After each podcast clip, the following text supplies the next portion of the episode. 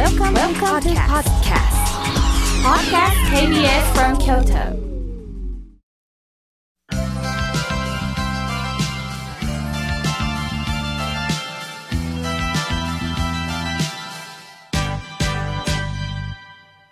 心が笑顔になるには栄養剤が必要ですあなたには心の健康の秘訣栄養剤はありますか？このコーナーでは心の栄養剤というキーワードをもとに様々なジャンルの方々をゲストにお越しいただきましてゲストの心の健康の秘訣を探っていくコーナーです今回はこの方にお越しいただきました公益社団法人国際音楽交流協会制作本部長の指宿元さんです。よろしくお願いいたします。よろしくお願いいたします。この指宿というお名前、はい、あの私、鹿児島にちょっと仕事で行くときに指宿温泉に入るんですが、はい、まさかご出身でしょうか？あの、私自身は京都の生まれなんですけども、はい、先祖はやっぱりあの、指宿の出身なんです。そうなんですか。はい、名前からね、なんかね、温まりそうな お名前でございます。さて、えー、指宿さんが制作本部長を務めておられる公益社団法人国際音楽交流協会。はい、これはどういった団体なんですか？えっとですね、あの、普段、あの、一流のクラシック音楽に、えー、接する機会の少ない人たちに、まあそういったものにその気軽に接していただく機会を提供するために、え海外から一流の演奏家を招聘して、で、まあ、日本全国で、えー、入場無料のコンサートを開催して、で、あの、まあ、新しい、あの、クラシックのファンを発掘していこうということが、はい、まあ、あの、活動の大きな柱になってるんです。あ確かにクラシックと言われても、はい、なかなかご縁のない方、どうしてもちょっと壁を感じますよね。そうなんですね。あの、まあ、東京とか、まあ、大阪とか、まあ、京都もそうですけども、いわゆるその、大都市っていうのはね、えー、毎日のようにこう素晴らしいコンサートが開催されてて、で、あの、まあ、お金さえ払えば結構いつでも自分の好きなものを聞きに行けるんですけども、地方都市に目を向けるとですね、はい、あの、結構まあ立派な施設は皆さんお持ちなんですけども、はい、本当にまあそういったその機会がないというか非常に少ないと、そんな状況なんです。ああ、わかるような気がします。えー、で、まああの、なんでそうなっているかというと分かりやすい話で、要はその、ファンが少なくてですね、はい、えっと、まあ、切符が売れないから、要は採算が取れないんで、なかなかそういうビジネスのあの工業団体さんがそういうコンサートをされないということがやっぱりあの大きな理由だと思うんです。まあ実際問題そうですよね。たくさん来てくれてこそコンサートも成り立つわけですものね。えー、ですからまああの将来的にはね、あのそういう日本の地方都市でいろんなコンサートが開催されるんじゃないかなと。その最初のまあクラシックとの出会いを提供できればなと。そうなんですか。そうなんです。それは指宿様がもともと音楽をなさってたからですか？いや、あのね、実は私自身はもう、あの、全然クラシック音楽には興味がなくてですね、ええ、あの、どちらかというと、まあ、ロックとかですね、はい。あの、最近ですとカラオケ、そっちの方の専門なんですけども、でも、どうして関わるようになったんですか？えっとね、あの、もともと、あの、この教会を始めたのが、あの、私の、まあ、父親も、あの、亡くなったんですけども、はい、父親が始めましてね。えー、で、当時、まあ、私まだ、あの、うん、あの、東京の方の大学に行ってたんですけども、はい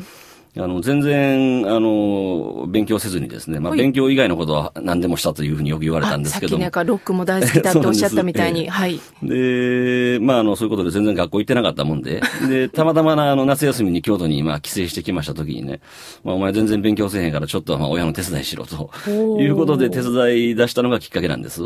あ、お父様からのお声かけだったんですね。そうなんです。で、やり出すと結構、まあ、あの、あの、まあ、クラシック自体にはまあ興味なかったんですけども、うんまあ、やっぱりその本当に、あの、クラシックが、まあ、普段聴けない地方都市なんかでコンサートをしてましたんでね。でそういったところに行って、まあ、本当にあの、来てるお客さん、皆さんクラシックの素人の方なんですけども、うん、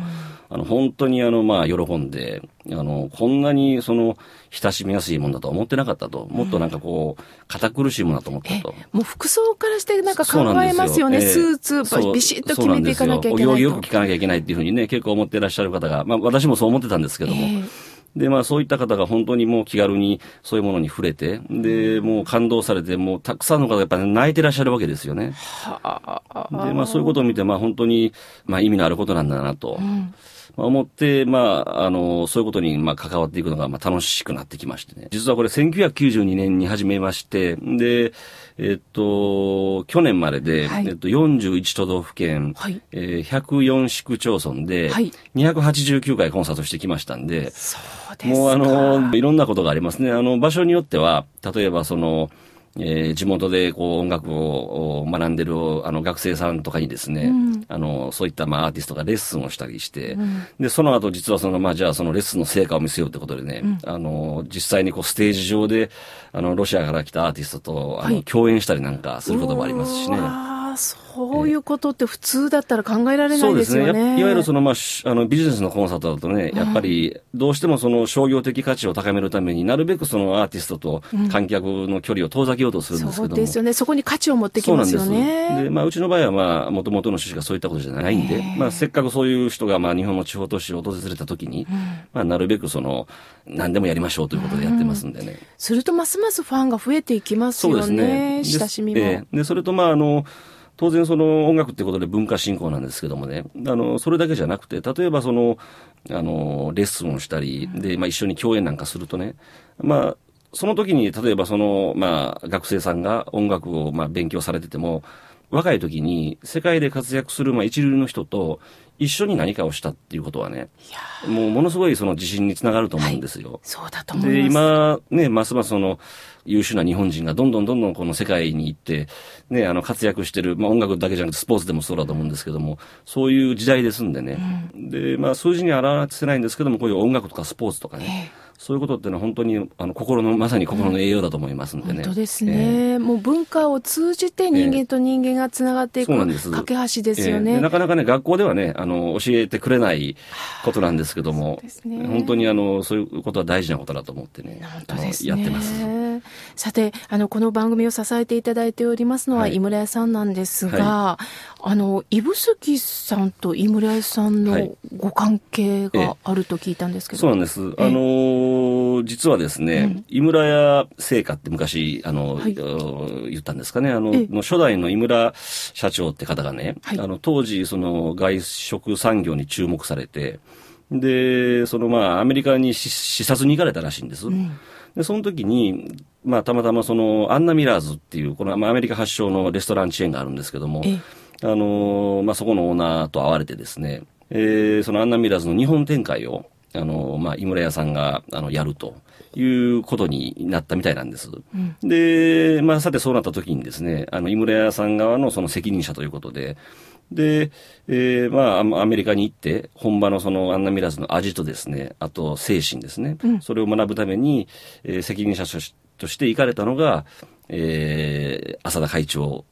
だったそうなんです。はいはい私も、あの、最初の番組でそれを伺いました。ええで、日本に戻ってこられて、あの、1973年に、はいえっと、アンナミラーズの、あの、日本の第1号店が青山にオープンして、で、そこの店長をされてたのも、えっと、浅田会長だったということなんです。ねお店に立えってらっしゃったんですね。えで、たまたまその、あの、アンナミラーズの、あの、レストランチェーンの、まあ、オーナーで、あの、まあ、ミラーさんっていうアメリカ人の方がいらっしゃるんですけども、はいその人と、あの、実は私が、あの、親戚でしてね、え？そうなんですよ。ミラーさんとご親戚？そう、そうなんです。